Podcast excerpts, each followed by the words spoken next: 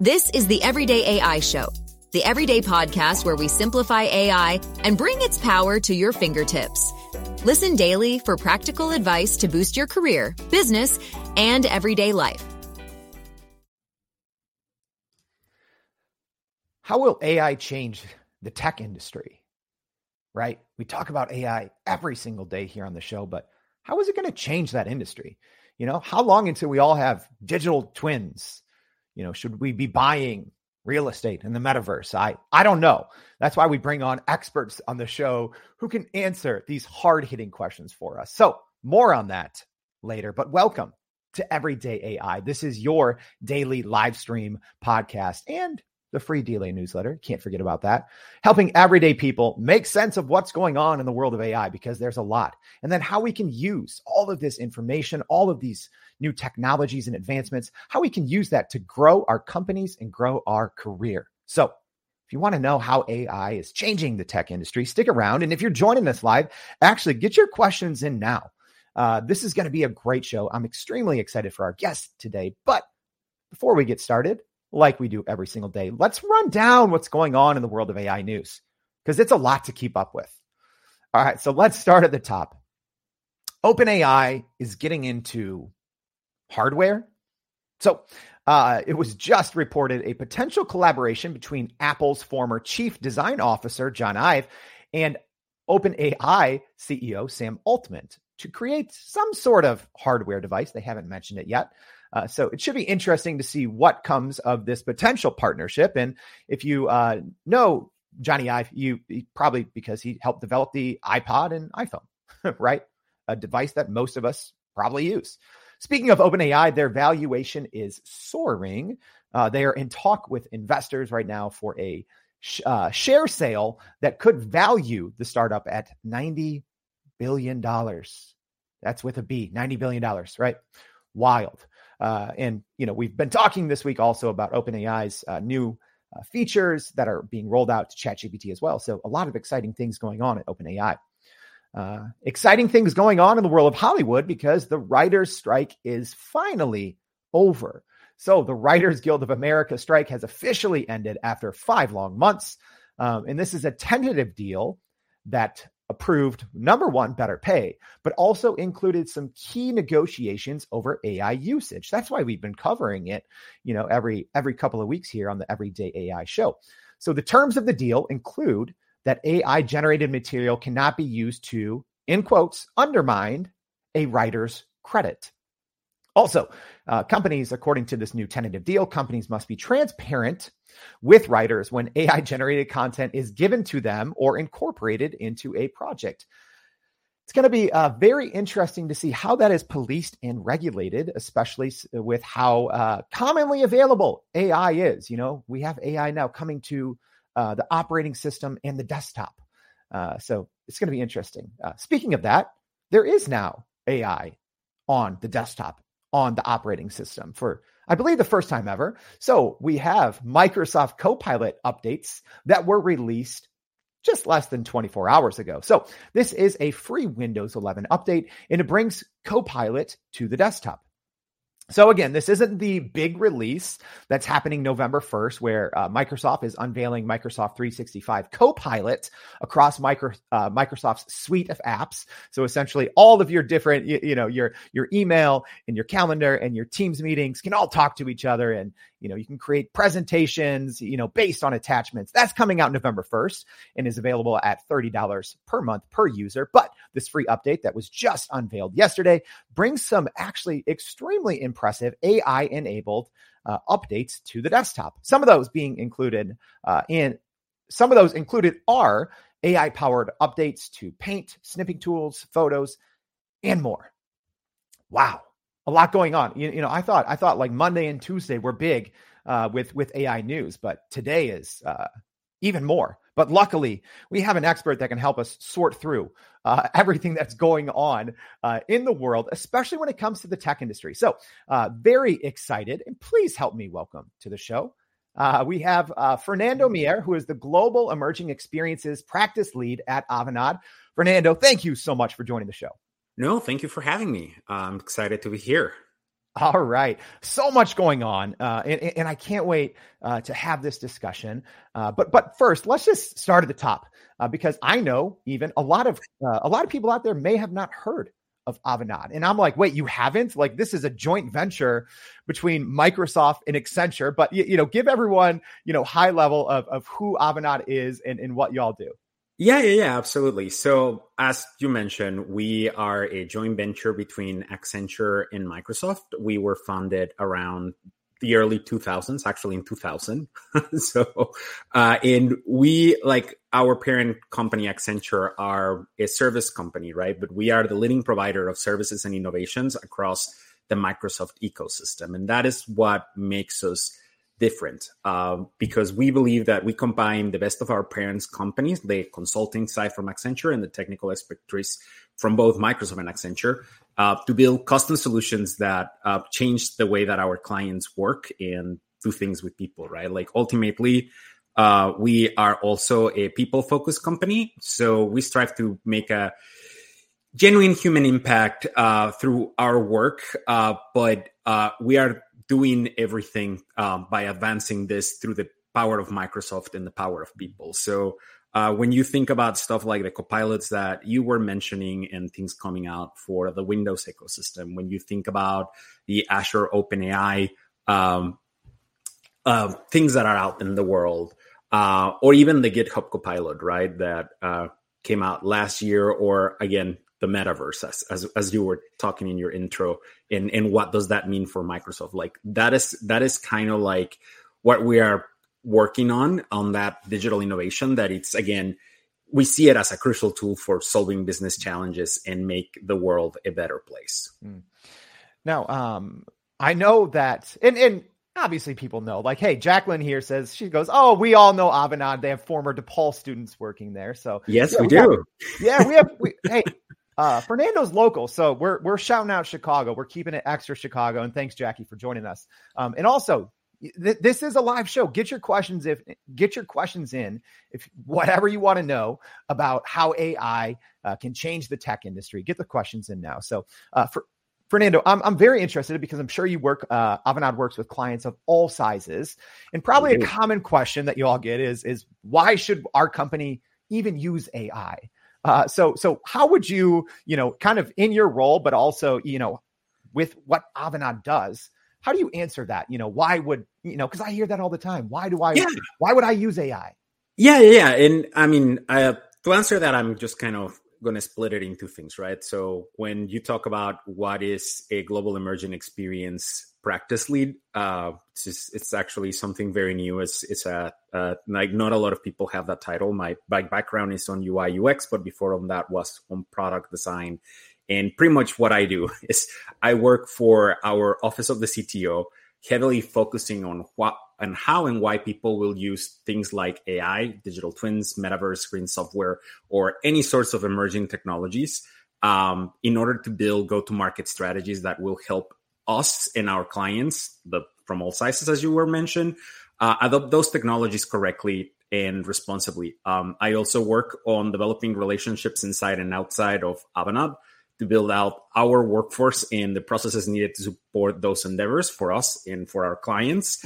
And a, port, a fun part of my job is that I get to play a lot with the technology, right? So when you ask about how is that we're going to be using AI, uh, some of the things that I get to do is I get to use AI ourselves, uh, and I get to uh, touch touch it before we even recommend it to someone and like tell them that hey, this is actually something that you might be interested. Um, the other thing, though, to answer the question that you actually asked, is that um, I see that for us, AI is not new. Uh, generative AI is, uh, and it's pushing us to a new era on one where AI is pervasive as in mobile phones and the internet.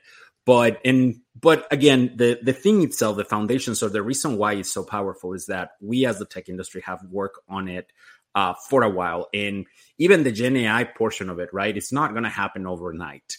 Um, but the, the seeds for it have been already planted. And uh, now it's on us as individuals and as a society to learn how to use the technology responsibly, right? Um, and it's part of what I was talking about. Like my job description is like figuring out why and how people uh, in ourselves want to use these things, even using my background um, as an experienced designer.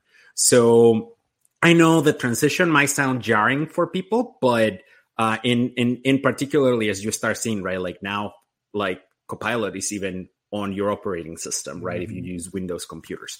But at the same time, think about it as when the first uh, modern calculator was introduced, right? It appalled many when it was introduced for the general public, even though the benefits of it, like the benefits of AI, were clear.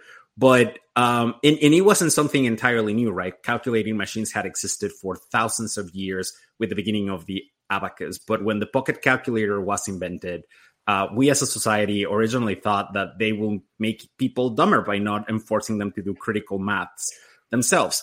Um, the fear was there, and people started like schools started banning it right away, right away, uh, in order for people not to cheat. But the but I like to believe that the modern calculator didn't make us cheat. It actually freed us to hmm. focus on other areas of the problems we were facing. As if we were using it correctly, it actually made us quicker and better as mm. a society, right? Um, so that is part of what I think um, and how I think we are going to be using AI, and I and I'll get you to that, right? Like, um, I mean, we all been using it for a while, right? From like the Netflix content suggestions to like the facial recognition to unlock your phone.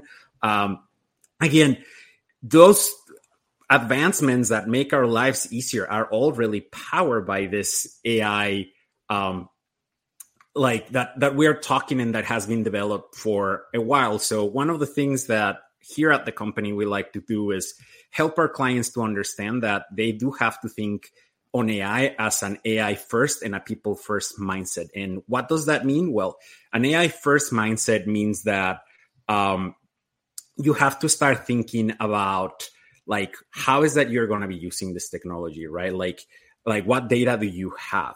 Um, like you might it, ai might not be on everything but you should consider it for everything because if it's going to like make your life and your work easier and make you more efficient why not consider it from the get-go right? Mm. if, even if you don't end up using it. Um, the other one people first is because we know though that by applying ai people are going to change the way that they work and not only that they are going to be having some reactions right? Like you just talk about the writer's strike and the implications of it all and kind of like how people were like laying out how people were going to use it. So those type of things need change management and uh, they need like organizations to adopt and like uh, think about it right? Kind of like uh, when the first uh, GUI came out and it made it moved us from using typewriters to like spreadsheets in the 80s or then the mobile devices came out and we switched from using our computers to like start consuming the internet every day in our mobile phones.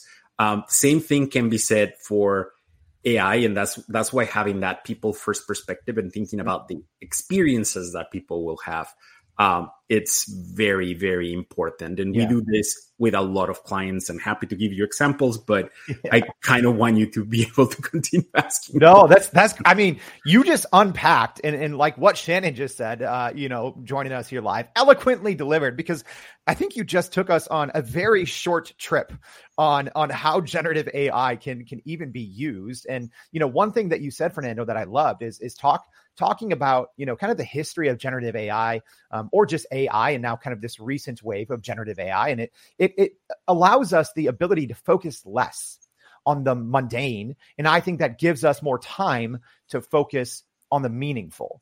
Um, so, mm-hmm. so I do, you know, a great question here uh, from Mike. Uh, so, Mike, thank you for your question. So, he's asking, what is a very common use case being deployed in enterprise? So, I love that because you know when an enterprise client comes to you or comes to Avanade and they say, "All right, we're all in on Gen AI," like what does that actually look like practically? Yeah, um, so I can I can give you one for example, and this is since we were talking about the way that people work, right? And this is one of the public uh, things that I can discuss because, as as you can imagine, there are some more public and there's some less public. So um, I can I can disclose. Sometimes I'm not going to entirely disclose the name of the client, but in this case, I will. Uh, so, for example, uh, Michael Page, right, um, wanted to. They, they came to us. They talk about how through the pandemic, right, and, and, not even through the pandemic, throughout their entire existence, they have more jobs that they can possibly post and they can possibly look at. Um, they are a giant company. They um, have a good recruiting system, but it's still overwhelming for people, right? So they wanted to see how they could leverage generative AI to drive efficiency and scale in creating those job advertisements for their business. So, working with us, uh, they define a process to develop a job advert generation uh, generator, uh, leveraging our Azure OpenAI that we worked on with Microsoft to automatically generate job descriptions in po- in app postings. In in about ten weeks, we deliver that solution. So, if you can think about it, it didn't took that long. Uh, that will actually allow them to uh, like by them again, Michael Page, from going from 20 minutes per job advertisement creation to two minutes. Mm. Um, so huge, huge savings uh, on that. Most importantly, it will also help uh, their recruiters on the way that they work and, and make it a little bit more easy for them to to do this all intake, right? Um, and and ultimately by reducing from 20 minutes to two, uh, they will be able to advertise all the jobs they currently have in their system, right? So while the value you will think about there is in time and cost savings, there is also a lot of value on the potential conversion rate that is going to happen because for what we hear, and this is a, a, a number that I say for the very last, is that originally they were only able to put, post about 50% of all the jobs that they have available. And now the recruiters actually have the ability to post them all. Uh, wow. Granted, now they are also using AI to screen a lot of people, right? In, in, in, in, and this is kind of where that emerging experience side of the equations comes in place, right? Because we need to make sure that people can utilize this, that they find it easy to use, and um, otherwise they will not adopt it. So that that is one of the many examples um, that I can I can give you over here. Yeah, and there's and there's so many ways, Fernando. Right? Like, it's a great question by Mike, but there's probably a couple dozen different ways that you can answer that, right? Because you know, uh, deploying Gen AI in enterprise uh, could could mean so everything things, right? Yes. Yeah, yeah, yeah. No, absolutely. And, and, and I mean, and, we've used it in many other industries, right? Like one of my favorite, yes. and I'm not gonna talk about it because I can talk about it for forever, but you can go and look at it. Is we did work for uh, SSE uh, out in the UK, and they were using generative AI to deter- determine where can we put wind farms in order to save the puffin population that it's in our little island, right? So like random things like that that people are not thinking is, is where we see this technology being used. Hey, this is Jordan, the host of Everyday AI. I've spent more than a thousand hours inside ChatGPT, and I'm sharing all of my secrets in our free Prime Prompt Polish ChatGPT course that's only available to loyal listeners like you. Here's what Lindy, who works as an educational consultant, said about the PPP course. I couldn't figure out why I wasn't getting the results from ChatGPT that I needed and wanted. And after taking the PPP course, I now realize that I was not priming correctly. So I will be heading back into ChatGPT right now to practice my priming, prompting, and polishing. Everyone's prompting wrong, and the PPP course fixes that. If you want access, go to podppp.com. Again, that's podppp.com. Sign up for the free course and start putting ChatGPT to work for you. Yeah, yeah, absolutely. And if you are joining us, like, don't worry. Make sure you read the newsletter. We're going to have a lot more on the things that uh, Fernando is talking about, some more information on Avanade, like we always do in the newsletter. One thing I want to hit rewind though a little bit here. And yeah. I want to go back to the beginning because one thing that we talked about, you know, there is this kind of, uh, you, you know, hot off the press news with the WGA strike um, ending. And, and one of the big things in there is, is they were worried about, okay, are these companies going to be using kind of this AI version um, of myself. So so let's not talk about it through the WGA lens and, and the Writers Guild lens, but I'm just curious because it's something I get people asking about it all the time. You know, are digital twins a thing? Am I going to have an AI version of myself? Like, what's your take on just where that part of the industry is headed or might head? Oh my God, this one is one that hits uh, home very closely because one part of my job as at Avanade, as, as I told you, right, is to play and experiment with the technology. So again, internally, I am playing with what it's like to create a digital twin for a couple of our key leaders, like the C suite, and what does that really mean, right? And like, what are the implications of having something that looks like you, sounds like you, mm-hmm. kind of behaves like you, but it's not you, right? And even implications like what happens after they leave the company or they die, and how do we safeguard them and and and, and work around them? One of the things that I would like to say though uh, around that is that internally here at Avanade, uh, we've it's something that not only I myself been experimenting a lot with, but we are very excited yet at the same time concerned about it. And it's why, for example, four years ago we hired my colleague Chris McClean, uh, which if you haven't uh, heard of his name, you should. He's an amazing digital ethics person. Uh, in like uh, we we brought him over. He's on the LA area, but essentially we brought him over to create a digital ethics practice for our own internal and external use, right? Uh, not only helping our clients deploy technologies like AI responsibly, but helping them build a rigorous digital ethics practice within their own organization. And this is because it's going to be very important, right? To like continue having these things going up. Now, one of the things that I like to say with uh, digital twins, if you go and Google the term, um, and Google probably is not happy that I just said Google the term, but uh, but it's it's the fact that uh, there is two components to it, right? Because AI, AI twins are real. Uh, you can start see things like MetaHuman or um, a couple of others that are coming out there uh, that you can start using them to recreate characters. But that's not the only thing that is a digital twin. A digital twin can also be on IoT buildings, right? Like mm-hmm. Azure IoT, Azure Digital Twins actually talk about uh, buildings that can know who you are. And based on who you are and where you are in the building, they can automate different tasks um, based based again on like how many people do we have on an area? Do we lower the ac because we have x amount of people? Or we know that there is a meeting in this room and like suddenly the sun is blasting. Can we lower the curtain the curtains automatically just so that uh, people feel better? So again that is that is just a distinction that i want to mention between the two types of digital tw- twins. So you have to think them about uh, either the digital twin of a person and the digital twin of a thing. And that is kind of where metaverse comes in place right? Like in metaverse as we see it here at avanade um, is that connection between the digital and the physical. So even if you had a virtual representation you can see that with the apple vision pro headsets that are coming out next year that 3d scan your face.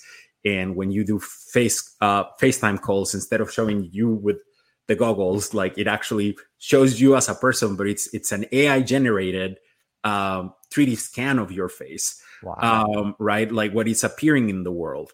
Um, that is that is that is like that 3D model, right? Like you could actually make it appear in the physical world through the use of technology, or you can have it in entirely digital concepts, right? So like this AI twins not only are the reproduction of buildings and things, but now that means that you can also be at many places at a time, including the digital and the physical space, right? And if I just leave you with that. Think about all the implications, right? Of, there's there's so uh, many. There's so many. You know, having something like that out in the world, right? Like, yeah, yeah, like like Cecilia says here, she says, "I love Chris McClean's role of digital ethics." And if you if you are listening on the podcast, you probably didn't see my facial expression because as Fernando is talking about all of these different possibilities, uh, my jaw just started to drop a little bit because it is actually it's okay so it's it's i think there's a dual purpose here you, you, know there's there's part of it that's you think of okay this is amazing possibilities right?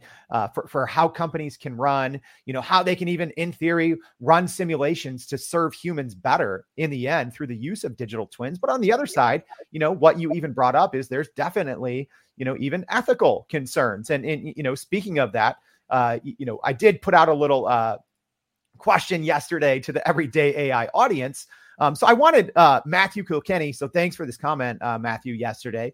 So uh, I think it's very relevant for what we're talking about here, Fernando, because he says at the moment, you know, I said, how are you, how is everyone using generative AI? So he said, at the moment, I am studying all things ethics and regulation. And he said, there is none.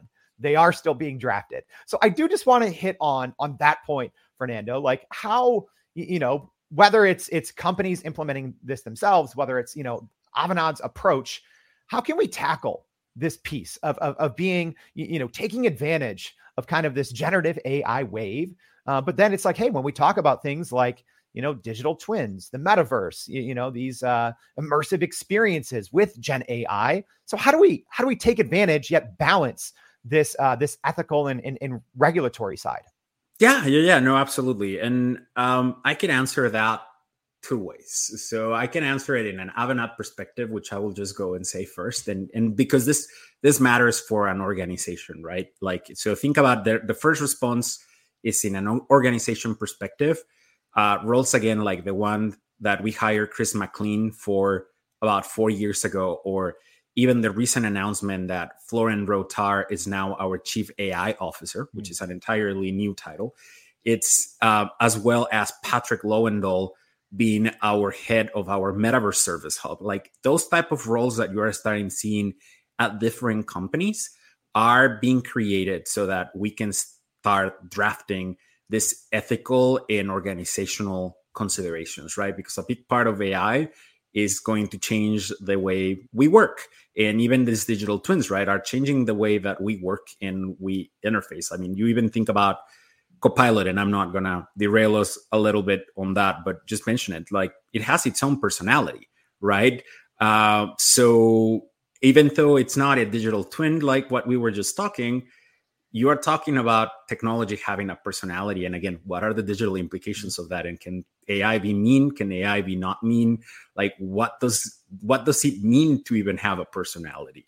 So again um, in an organizational perspective we if we go into that ai first approach people first approach that i mentioned early that we utilize and we made it our core mission um, you have to think about those implications as i was mentioning earlier of like what does it mean for the people working? What does it mean for your coworkers?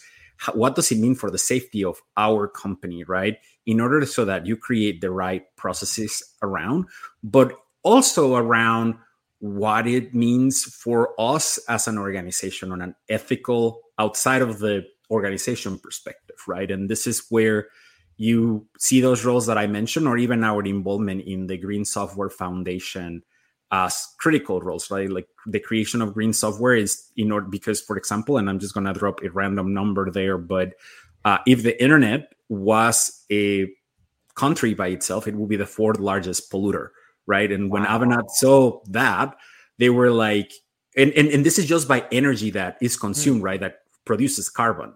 So when Avanade saw that alongside with Accenture and Microsoft and a couple of other companies that are part of the Green Software Foundation, we were all like, oh my God, like if we want to go into our carbon neutral goals, which we were already thinking about using AI for, uh, can we be ethical to say, oh, let's we're we're gonna be carbon neutral, but we are gonna consume more computer services, uh, which will generate more electricity, which will ultimately generate more carbon. Is that really ethic mm. ethical to say that we are carbon neutral, right? So there is regulations and things going at that. Now, the other answer, the personal answer to that that question that you ask is as a technologist, particularly if you are very lucky, like I consider myself, on being in a role where you are allowed to experiment with things, but even if you do it in your own free time, you have to have a sense of what if you're going to be using this technology for good or if you're not going to use it for good, right? And those are very intentional. Like if you can see over here, like one of the mottos that I it makes me stay at Avanade, and one of the things that I like is that they say do what matters. Mm. And for me, the do what matters really mean um, changing the way that society use technology, right? Like I, I'm always been passionate. I've been always been my family's IT support person, right? Like something breaks, they call me and they're like, "Hey, how can we fix this?" And all my life has been around how can I make it simpler for them to use? Uh, so it's the same thing with like this digital implications, right? If I personally think that this is going to create conflict, I try to think about like, okay, how do I get that point across or go to that goal that I want without creating this? And at the same time, connect with people and that's one of the main thing that we, i think we need to do as technologists as we're building this like we cannot just work on it on silos number one because otherwise nobody's going to adopt it. And number two because you need to think about okay i'm coming to this podcast to talk about ai right? Like and i'm going to say some things like what are how is that going to be perceived? And then how the people that are listening are going to take those learnings and use them themselves. So mm. digital implication there. Or random things on my day-to-day life. Like as i told you i play a lot with ai twins and i have to think about hey uh, this thing is very powerful and yet and while it's still very early and clunky people can actually hack in my computer granted we have safe safeguards as the organization not to do that but now i have the likeness of certain key people of the company and we can actually use it for misinformation, right? So what do I do? Not only I go to the Chris McCleans and the Florin Rotars of the world, but I also involve our lawyers right away, which at first they were like, why are you calling us? And I'm like, uh, because I'm working on this. Yeah. And then th- that grabs their attention, right? And and and then um, that actually moves at some point into regulations. I in my previous life, I actually work on a lot of regulatory work uh, to pass what became the first over-the-counter hearing aids. Um, so while it's not AI, um, I I can tell you that that entire work I can kind of relate it, right? Like it's you start making your connections internally, and then you have to start familiarizing them out in the real world, right? When we work on that hearing aid, and it was at a previous company, um, we had to then at some point go and like talk to people out there in the world and do user research. And then when we had that user research, we had to go and bring it to the FDA and show like, hey, like we have technology, in this case, AI technology, as well as like manual controls through mobile phones that we can be using in order for people uh, to have better hearing and not having to spend a lot of money. So why is this not available? And again, it's advocate and advocacy and advocacy. Um, in it's it's it's just fighting for what you really believe in, right? Um, and overall, like after doing that for a couple of years and having the support of amazing people, like we were able to make it, right? Uh, and and I can tell you that I see a lot of that kind of stuff happening at Avanade, right? I, I brought up the the Puffin situation mm-hmm. with SSE, right? Like it, it's at a very core of what we do in in this do what matters, right? Like yes, as a company, we can always talk to you about sustainable energy and why we will create a digital twin for a wind farm and like look at all the efficiencies and how they run and like where do we put it. But if we were to just deploy that technology out in the world without any consideration, in the case of SSE, right, like particularly where they are, we will kill an entire animal population and while it will be good for humans it will not be good for the planet so mm-hmm. with partnering with a client like that that had that vision we were actually able to create something very unique that not only was at the core principles of the green software foundation at the core principles of azure iot but ultimately also something that for their society and for their island um, was going to be great because he was going to bring them affordable reusable energy without affecting their landscape, right? And right. so again, all the digital ethics things that come on that um, are important. Wow, wow. For I mean, Fernando, we've literally, we've in this episode.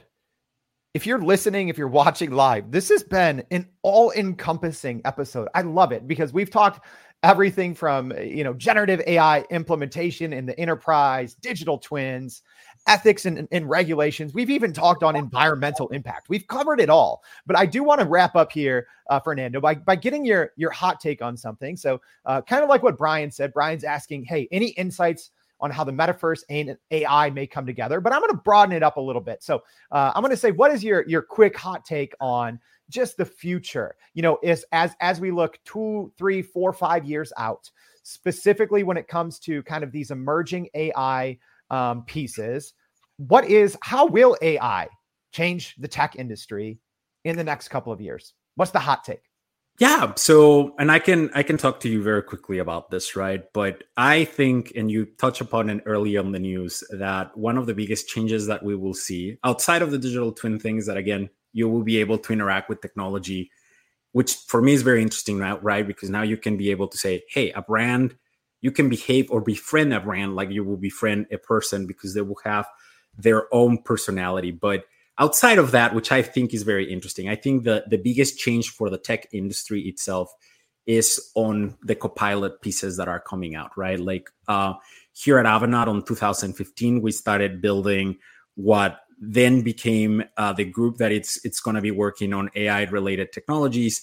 And uh, we were very actively working with Microsoft in like on the GitHub Copilot that came out, and then the the Azure OpenAI uh, announcement that they did in 2021. And ultimately, we really believe that, and I really believe that uh, Copilot is going to change the way we work, just like as I mentioned earlier, the calculator did, or the first uh, GUI uh, did when we moved from that to spreadsheets and then later mobile phones. Right? Why? Uh, because and this is this is not in this is kind of where the, i'm going to take the answer in an interesting way because traditionally you will think about like well yeah we're talking about how people are working and how people are doing things. But if you think about the digital implications that we were just talking uh, in the next we as an organization or as individuals we just need to realize that in about five years we're going to have a group of young professionals joining the job market that had used Gen AI through their whole four years college experience. And the reason why I say five and not four is because right now universities are restricting it. And um, even though they are restricting it, you know that they're going to use it. So why do you oh, even restrict it? In our job, right, in the tech industry, is and with things like Copilot and others, is to figure it out how is that we're going to serve them, right? Because we're going to have them in like four to five years now working for us again, people who has done their whole college experience on it. Not to say that even this year we're already hiring people that are using it even on their last year of college, right? But if we don't think about that and the AI implications of it or the workforce implication of it, we are just going to be left behind. Uh, we need to think about that this we need to think that these young professionals are going to come with certain expectations to the workplace and uh, to continue continue being competitive we will need to adapt our toolset and processes, uh, or again, uh, be we left behind. And this is where Microsoft big emphasis on advising AI and immersive technologies space with things like again Copilot that I mentioned, the digital twins that we talked to, or even Microsoft Mesh, which is their uh, new metaverse uh, enabled product that actually is having a public release as of yesterday. Um, that we've been working on it for a couple of years now uh, that is going to be very, very, very, very important, right? And like we are starting to see it even in the way that uh, people works, right? Like um, one of our clients, it's a large automaker. Again, I cannot talk about all of them, but uh, they they they were having issues, right, on on how long and drawn out their design process was.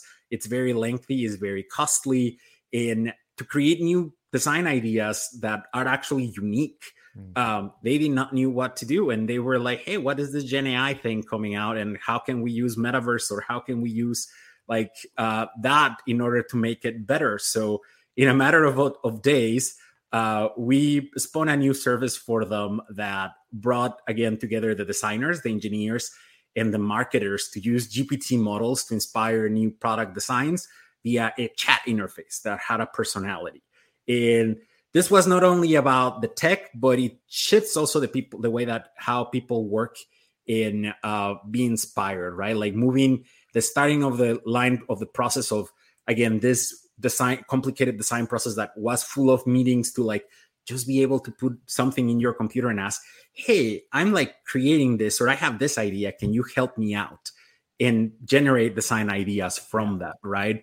So overall, I think that is the type of things that you are going to start seeing. And I don't know if I took the question where you thought, but I mean, in this case, right, like you're talking about not only be able to see the signs and produce the signs that way, but also actually be able to then look at them in the actual physical world through AR mm-hmm. or putting a headset and looking at them through VR. So when when again we think about metaverse, one of the things that I want to say is that it's it's part of general it's part of AI, right? Like or AI is going to be part of it. So don't just consider them separately. And as long as you think about if there is a a thing that is both digital and physical at the same time, like that kind of car manufacturing process that I mentioned, um, it, it, it's actually metaverse. So, uh, and I know some people will challenge me about that. that is what I believe on. Wow, wow, Fernando, you even just on that one question, we just got such a detailed look of what the future, uh, especially in the tech industry, might look like with generative AI. Hey, even what Mike said right here, he said, Hey, you got to ask Fernando to come back from time to time because this was an amazing, in depth look. Uh, Fernando, thank you so much uh, for joining the Everyday AI show. We seriously appreciate your time. No, no, no. I appreciate it. Um, if I'm gonna go and keep looking at the comments, and I'm gonna go and try to respond as much as I can. But no, thank you for having me. And seriously, whenever you want me back, this is a blast. I'll call you accountable for doing a Chicago meetup in person. Let's go. Let's go. Hey, well, we're both in Chicago, so so neither of us can hide. Uh, hey, and what? Hey, Fernando was talking about Microsoft. We just did uh, an episode on Monday. Super excited about that. And if you if if there was just too much good information for your fingers to type, for you to jot down. I've even heard that people have their own everyday AI notebooks at home where they take notes. That's amazing. Don't worry. Uh, we're going to have a lot more on, on what Fernando was sharing, more information on, on Avanade. So just make sure you go to youreverydayai.com, sign up for that free daily newsletter. We're going to be recapping this episode and a whole lot more. Fernando, thank you for joining us. Everyone, thank you uh, for your great questions and input. And we hope to see you back tomorrow and every day for Everyday AI. Thanks, y'all. And that's a wrap for today's edition of Everyday AI. Thanks for joining us. If you enjoyed this episode, please subscribe and leave us a rating. It helps keep us going. For a little more AI magic, visit youreverydayai.com and sign up to our daily newsletter so you don't get left behind. Go break some barriers, and we'll see you next time.